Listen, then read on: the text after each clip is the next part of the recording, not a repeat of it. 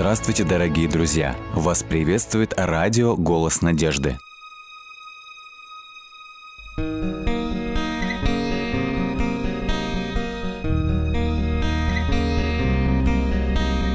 Боже, стою пред Тобой на коленях, слезы текут, я молю о прощении все, чем была жизнь полна.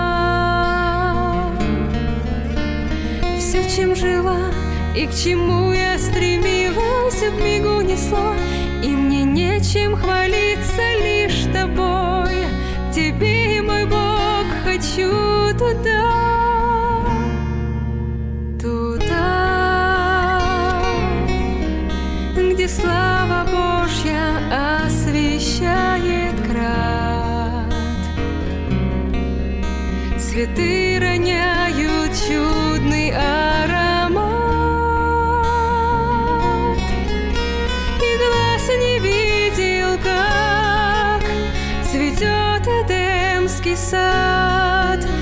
Хочу туда, Бог, возьми меня. Стремлюсь душой к святой отчизне, живу мечтой о вечной жизни, что мы с тобой, мой Иисус. Но трудно идти, так бывает порою, я вознесусь над унылой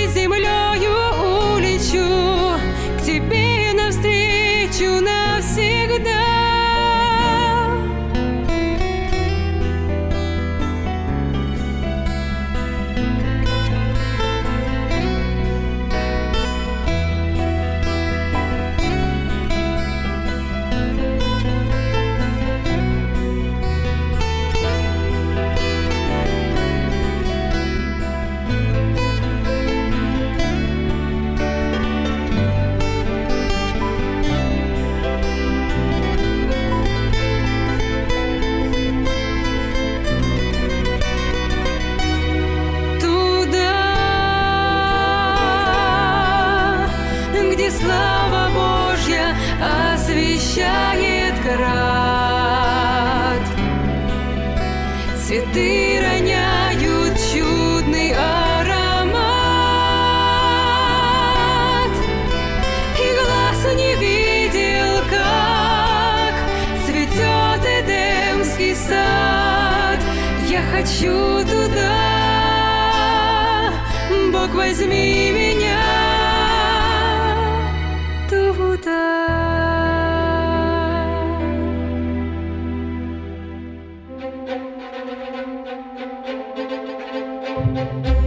В эфире радио «Голос надежды» программа «Территория разумного замысла».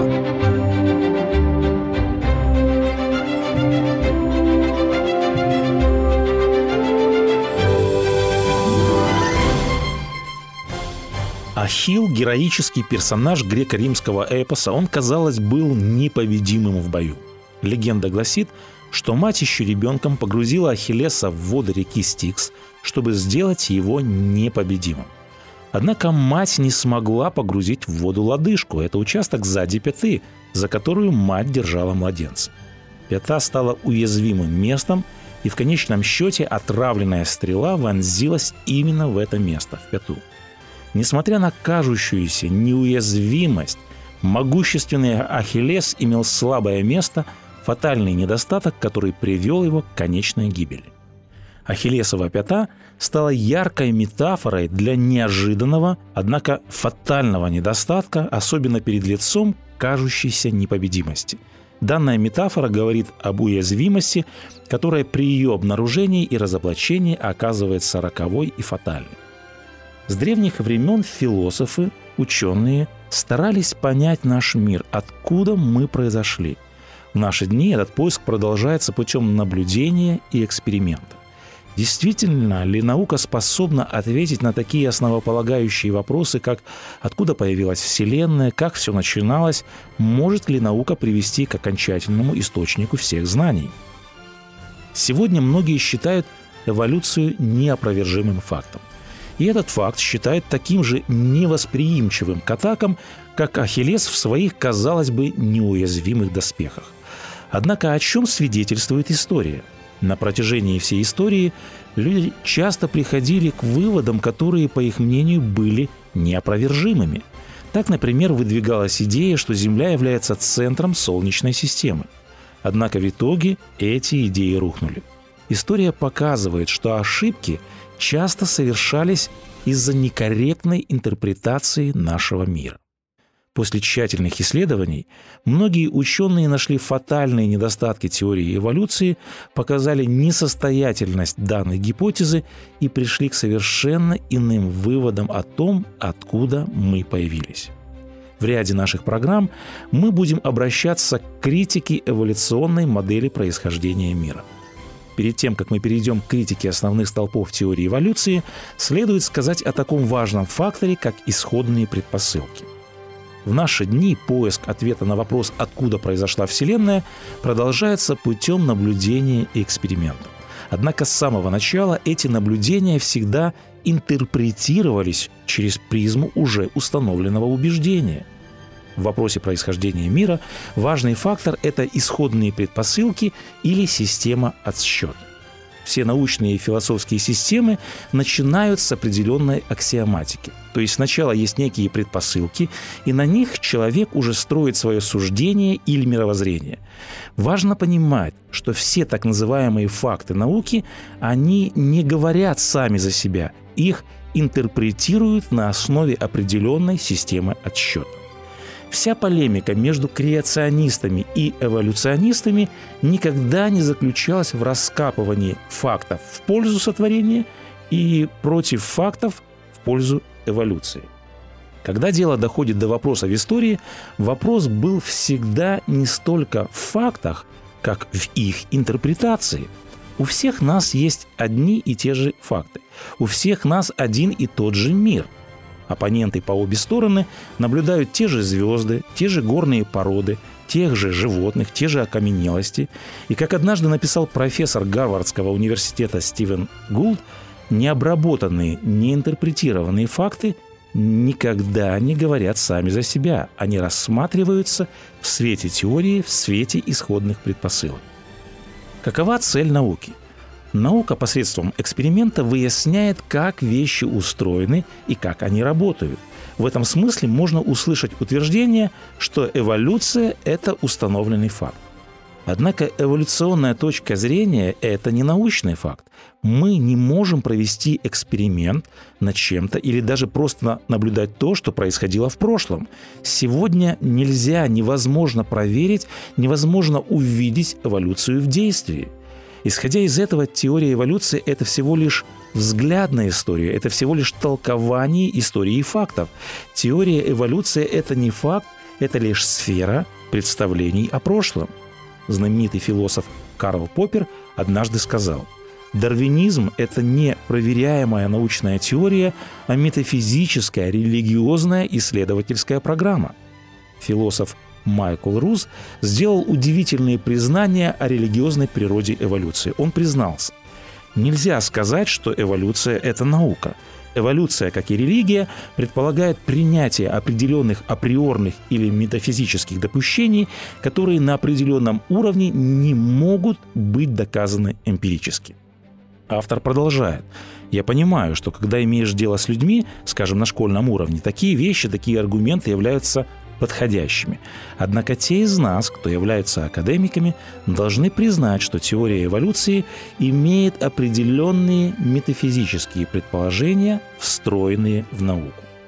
Это честное заявление. Многие люди не понимают, что учение об эволюции, по сути, пропагандирует антибиблейскую религию – Данный автор признал, что теория эволюции основана на догме. Эта теория оказывается не столько научной, сколько мировоззренческой, богоборческой концепцией. Суть этой догмы в том, что она исключает сверхъестественное, исключает чудесного Создателя. Вера в атеистическую эволюцию – это слепая вера. Эта вера основана на ненаблюдаемых, недоказанных научных процессах. В данном случае возникает немаловажный вопрос, даже ряд вопросов. Если теория эволюции – это не научный взгляд, а всего лишь догма, это всего лишь толкование истории, толкование того, как все происходило, почему теория эволюции преподается так, как если бы она была частью операционной или экспериментальной науки? Почему по своей сути эволюционная идея, можно сказать, догматическая вера, преподается в школе как наука? Если сегодня, как правило, запрещается преподавать в школах библейскую позицию о сотворении мира, то почему тогда для такой догмы, как теория эволюции, делается исключение? Итак, мы видим, что именно постулаты или аксиомы, то есть исходные убеждения или предположения, которые принимаются как сами собой разумеющиеся без доказательства, в действительности в значительной степени именно они определяют интерпретацию действительности. Какие исходные предпосылки, какая система отчетов у материалистической науки? В основе материалистического мировоззрения лежит культ разума, а предпосылкой материалистической науки является отрицание возможностей сверхъестественного. Они отказываются от Бога Творца, от Библии и пытаются объяснить происхождение всего только естественными причинами. Они заявляют, что мир самосоздался без какой-либо внешней помощи, нет ничего сверхъестественного, ничего, что выходит за пределы объяснимого и доказуемого. Другими словами, были созданы некие правила игры, и по этим правилам только исследуют. Существует негласное правило. Это правило заключается в том, что научные данные могут быть поняты и интерпретированы только в рамках исходных предположений. Например, известный эволюционист профессор Скотт Тот писал, даже если все данные указывают на разумного создателя, такая гипотеза исключается из науки, потому что она не натуралистична. Автор признает, что идея разумного замысла кажется логичной. Однако, даже если подобная идея кажется вполне логичной, объяснения вне природы автоматически исключаются – допускаются только естественные причины, ничего сверхъестественного, ничего, что выходит за пределы объяснимого. Эти предпосылки являются неприкосновенными для материалистической науки. По сути, эволюционисты не принимают идеи креационистов не потому, что располагают научными фактами, а потому что у науки есть свое предвзятое мнение, свои правила игры. Итак, эволюционная точка зрения, по сути, это не научный факт, это всего лишь взгляд на историю, а креационисты интерпретируют те же факты и наблюдения совершенно иначе, в рамках библейской системы отсчета. Какие исходные предпосылки креационистов в рамках библейской системы отсчета? Отправная точка библейского креационизма – это вера в непогрешимость божественного откровения. Выводы эволюционистов основаны исключительно на предположениях, а креационисты опираются на достоверное свидетельство о возникновении Вселенной, и это свидетельство – это книги Священного Писания, это книги Библии. Каков был изначальный замысел Бога? По замыслу Бога главный источник познания мира – это откровение Бога, это Слово Бога. Для ограниченного мышления человека откровение Бога порой кажется немыслимым, невозможным – Однако Господь Бог призывает человека доверять этим словам, доверять этим откровениям, потому что Господь Бог говорит истину, и потому что для Господа Бога нет ничего невозможного. Книга «Бытие» начинается с простых слов. «Вначале Бог сотворил небо и землю». Иисус Христос, а также все авторы Нового Завета воспринимали книгу «Бытие» как реальную историю – как достоверную историю книгу «Бытие» также воспринимали такие известные ученые, как сэр Исаак Ньютон, Йоганн Кеплер, Карл Линней, Блез Паскаль. Слово Бога, откровения Бога во все века оставались авторитетным источником. Однако, к большому сожалению, в период так называемой эпохи просвещения в XVII веке началось не языческое возрождение идеи о так называемых долгих веках саморазвития мира – без постороннего вмешательства. Три революции оставили неизгладимый след в западной культуре и в современном обществе. Это были революции в области естествознания, в области исторических наук и в области философии. Науке, в свою очередь, был сделан новый шаг, и этот шаг провозглашал, что отныне наука уже не черпает знания в Священном Писании, в Библии, теперь уже само Писание должно толковаться на основе выводов науки. Что это означало? Это означало, что произошло смещение авторитетов. Теперь вместо Писания разум человека присвоил себе право, он стал определять, что есть истина, а что истиной не является – Публицист Семенов так об этом говорит. Для подкрепления своих амбиций и придания человеку еще большего ощущения собственного всемогущества разум со временем создает новую форму общественного сознания, всесильную авторитетную науку, ставшую настоящим цербером на страже интересов разума чем заключается несостоятельность предпосылок материалистической науки? Почему неуместно отрицать сверхъестественное? Проблема в том, что древние философы и позже наука обожествили разум. Человек создал культ разума. Человек уверовал в непогрешимость своего мышления. Проблема в том, что ложное убеждение убедило человека в том, что разум человека – это единственный вожатый по лабиринтам бытия, который способен верно судить обо всем, как обычно мыслит человек. Только то, что можно объяснить, только то, что можно доказать, только то, что очевидно, только это разум принимает за истину. Однако любой ученый знает, что нет предела познанию, и не всякую очевидную реальность можно объяснить. Долгое время ученые относились ко всему сверхъестественному скептически. Однако современная наука развивается, постоянно растут теоретические знания, растет теоретический опыт. Начиная с Альберта Эйнштейна и Нильса Бора, наука стала более открыто признавать тот факт, что, например, законы Ньютона не способны объяснить все процессы, которые протекают во Вселенной. То есть в безграничном пространстве Вселенной кроется нечто до сих пор неизведанное, и что это неизведанное должно стать предметом научных исследований и анализа. Подобная позиция, подобная ситуация, она бросает один из самых серьезных вызовов. В научном мире назревает возможность смены парадигм, назревает научная революция, которая, возможно, пересмотрит принятые законы и аксиомы. Рациональное мышление – не допускает чудес, то есть проявления сверхъестественной силы. Однако Господь Бог призывает к другому типу мышления. И этот тип мышления называется верой. Вера основывается на тезисе о том, что для всемогущего Бога нет ничего невозможного, а поэтому вера не озабочена поиском доказательств. Вера просто доверяет Слову Бога. Господь Бог открыл себя как Бог всемогущий, как Бог, для которого нет ничего невозможного, как Бог, разум которого неисследим. Господь Бог знает нашу ограниченность, и зная нашу недальновидность, Он открыл человеку духовный закон. К большому сожалению – Разум унизил веру как способ познания мира. Разум вывел за скобки, за пределы обращения к Слову Бога. Однако человек должен признать один важный факт. Человек должен признать ограниченность своего разума. Блес Паскаль писал, «Первым шагом разума является признание того, что он ограничен.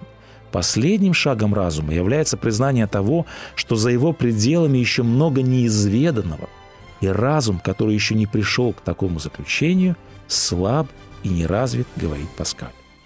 Отправная точка библейского креационизма – это признание непогрешимости и авторитетности божественного откровения. Мы не пытаемся доказать Библию с помощью науки. Напротив, мы считаем, что библейские положения не требуют доказательств, они и так верны, как аксиомы или исходные предпосылки. Итак, какое заключение мы можем сделать? Аксиомы библейского креационизма основаны на вере и убеждениях, что Библия является авторитетным источником божественного откровения, которому следует доверять. В свою очередь, эволюционная доктрина – это не строго доказанный научный факт. Эволюционная доктрина строится на недоказуемых предположениях, она основана на своей вере, на своих убеждениях, на своих исходных предпосылках. И когда дело доходит до построения научных моделей в вопросе истоков происхождения Вселенной, каждый человек должен решить, каждый сам для себя, какая интерпретация фактов более разумно объясняет имеющиеся данные. В последующих программах мы продолжим говорить об ахиллесовых пятах теории эволюции и о ее несостоятельности. Он сотворил землю силою своей, утвердил вселенную мудростью своей и разумом своим распростер небеса.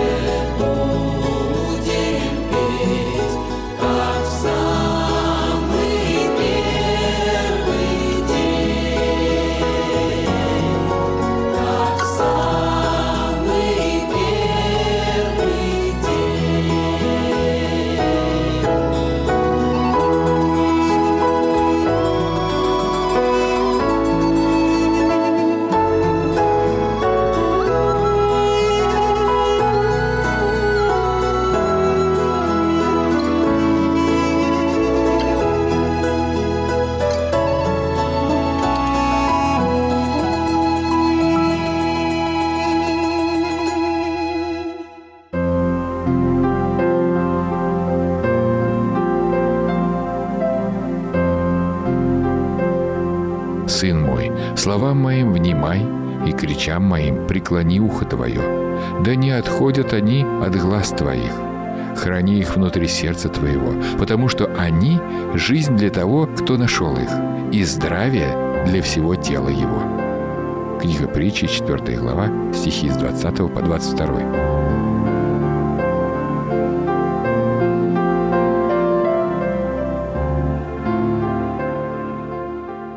Дорогие друзья, вы можете оставить свои сообщения через WhatsApp и Viber по номеру плюс 7 915 688 7601 или позвонить нам на бесплатную линию, которая работает на территории Российской Федерации.